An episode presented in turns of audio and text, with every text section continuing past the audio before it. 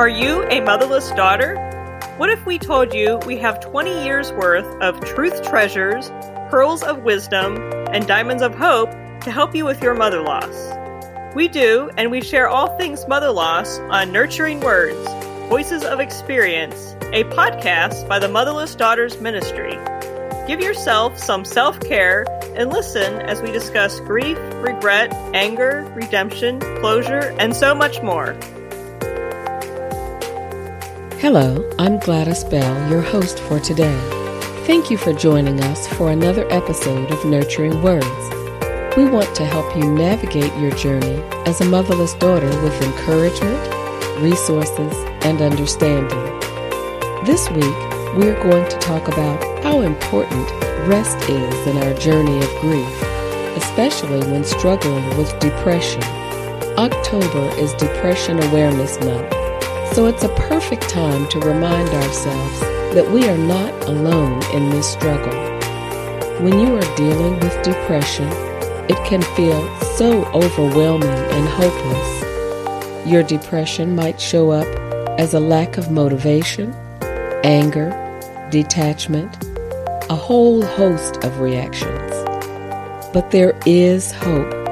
One of the things we need to do when we are struggling is make sure we are getting true rest and finding comfort in God. Let's hear one woman's story about how rest became an important part of her healing journey. I have found that after a life altering experience, a game changer, so to speak, like the death of someone you love so much, resting becomes very difficult. It's been my personal experience that the loss of my mother has led me at times to stray away from resting. In fact, advice given to me from day one has been stay busy, keep busy, stay distracted, and my favorite, go to the gym so you do not become depressed. Yet I find all the ways that I tried to keep busy did not give me any peace or rest. I was busy being busy surfing Instagram or Facebook, exercising, overeating, binge sleeping, entertaining myself with the frenzy of the ridiculous political climate we are in, all fell short of giving me any true peace or rest. This is because there is no real rest from the chaotic disarray of a broken world that must experience death. Our busyness of keeping busy further amplifies the void that we have after the death of a loved one. Because once the distractions go away, the issues still exist. Loneliness, sadness, pain, whatever the fill in the blank emotion is, your heart still aches for the longing of that person to be here with you or when dealing with a sudden and shocking death, you continue the quest for all those unanswered questions. The what ifs or the if onlys hidden deep within cause the cracks to widen when trying to cope with grief. These are very natural and normal thoughts, but can be very detrimental to the progression of healing. If only I called more often. What if I saw her that day? If only I lived closer. What if I did this or that? If only I had done this or that, things would be different. As if anything we could have said or done would negate the fact that when your mom's number was called by the almighty sovereign king of the world, little old us would have anything to do with it. If only I knew sooner, or what if I brought her to this doctor or had that treatment? We start leaning on ourselves and the I could have made a difference mentality. When in fact, the truth of the matter is there's nothing we could have done to take away what's imminent for each of us alive today. We are all going to die. And as my mother used to say, none of us is getting out of this life alive. In essence, the very things that we think will give us rest only fall short of more emptiness. Surfing Facebook or Instagram can lead to frustration over someone's post or distract us by comparing our lives to our friends. The basic vanilla truth is, as Christians, we know nothing can give us full rest and peace besides Jesus. That's why Jesus tells us in Matthew 11 28, Come to me, all you who are weary and burdened, and I will give you rest. Can you imagine the creator of the universe giving us rest? He says, Take my yoke upon you and learn from me, for I am gentle and humble in heart, and you will find rest for your souls. Matthew 11:29. We labor in vain as we seek to burden ourselves with our own works. The fruitless cares for wealth, promotion, beauty, and fitness, the endless thoughts of thinking, if only I could do this or had that, then I would feel better. We labor to establish our own righteousness and fall short each and every time because only Christ can give us rest for our weary souls. When confronted with death, our very own mortality gives us a heightened awareness that death is very real. So, how then is God going to turn this thing for good, which the enemy meant for harm? Please don't get it twisted, my friends. God never meant for us to experience death, and only through the fall are we now forced to face the fatal consequences of this broken world. But why lean into a God that has allowed death? Why put hope into something we cannot see and at times feel we cannot hear? Because, just as Jesus told Peter, he tells us, Come, take courage. It is I. Do not be afraid. The God who walks on water is the God we take refuge in, and when he tells us to come, he truly means it. If, like Peter, we look at Jesus while walking on the water, we will not sink. Our void will eventually be healed. Our comforter will comfort us. When Peter got out of the boat and focused on Jesus, he didn't sink. He went to Jesus with full confidence as Jesus told him to come. It was only when Peter became distracted by the wind and afraid by the waves that he began to sink. The Bible says he was afraid and beginning to sink cried out, Lord, save me. Matthew 14, 29. This brings us even more reassurance. Even when we step out of the boat and walk by faith and not by sight, there may still come a time when we start to sink. Take heart, friends. We are human and we stumble and fall, especially during the grieving process when we are more vulnerable and weaker than normal. But see the faithfulness of God. Matthew writes, But immediately Jesus reached out his hand and caught Peter.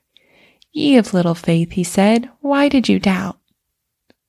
Whether it's day two, week two, month two, or year two, as you experience the loss of your mother, we can go to the Word of God and know without equivocation no matter where we stand and how many times we start to sink, Jesus will immediately reach out and extend his hand to us.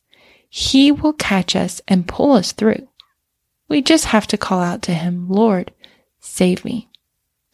When Peter got back into the boat, no one congratulated Peter for trying to walk on water or doing a swell job and wishing him better luck next time.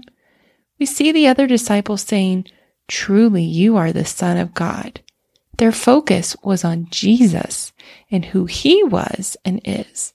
The very Jesus who in Mark 39 said, Quiet, be still, as he rebuked the wind and waves.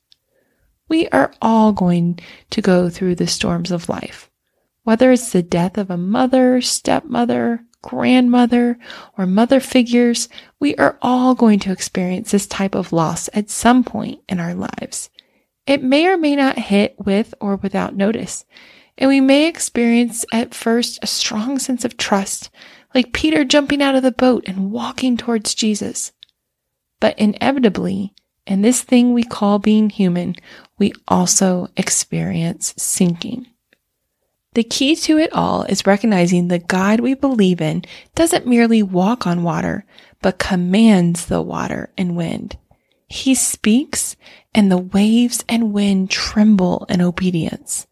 The magnitude of this power sometimes blows my mind, but gives me great assurance that the God who calms the sea can also calm the turbulence in my heart and soul during the pain of grief. The prose footprints in the sand is not biblical, but it is right on point. During the man's most troublesome times in his life, when he sees only one set of footprints and inquires about it to God, Jesus said, My precious child, I love you and will never leave you. During the most troublesome times when you only saw one set of footprints, it was then I carried you. We're going to take a short break, and when we come back, we'll share some parting thoughts about this episode based on a blog by Danielle Ilacqua, written by Sarah Lynn Wells, our podcast administrator. Wherever you are on your journey of loss, the path to healing is ongoing. At Motherless Daughters Ministry, our services are designed for you and by women who are motherless daughters. Connect with a large community through our social media channels. Listen to the words of nurturing voices with our podcast and 4M4U YouTube videos. Consider one on one personal coaching for your independent needs or come together with other women like you in our monthly support groups or annual four day small group retreat. If you are interested in helping other women like you, consider facilitator training with our Guiding Groups to Greatness program. Visit us at motherlessdaughtersministry.com for your healing or to be of a healing to others. What an encouraging message! I would imagine so many of us struggle with the concept of rest. In our fast paced world, there is so much to do and so many distractions around us. It is hard to find peace and rest in God when our mind is so crowded with endless news, social media distractions, and a never ending to do list. After six days of creation, God rested on the seventh day modeling an example for us to recharge and rest. Jesus also modeled this as he spent time alone and away from the crowds and his disciples to pray and rest. Hebrews 4 9 to 11 says, There remains then a Sabbath rest for the people of God. For anyone who enters God's rest also rests from their works just as God did from his. Let us therefore make every effort to enter that rest, so that no one will perish by following their example of disobedience. This message of rest is true for all of us, but I think even more imperative for those of us grieving and struggling with depression. We need God's peace and comfort even more. I know I have been guilty of trying to distract myself from my depression by taking on more things to do and making sure my mind was so busy I didn't have to feel the pain. But sometimes we need to rest and allow ourselves to feel the emotions and work through them. As I listened to today's story, I thought of a beautiful song that has been an encouragement to me during tough times. Hillsong United's Oceans.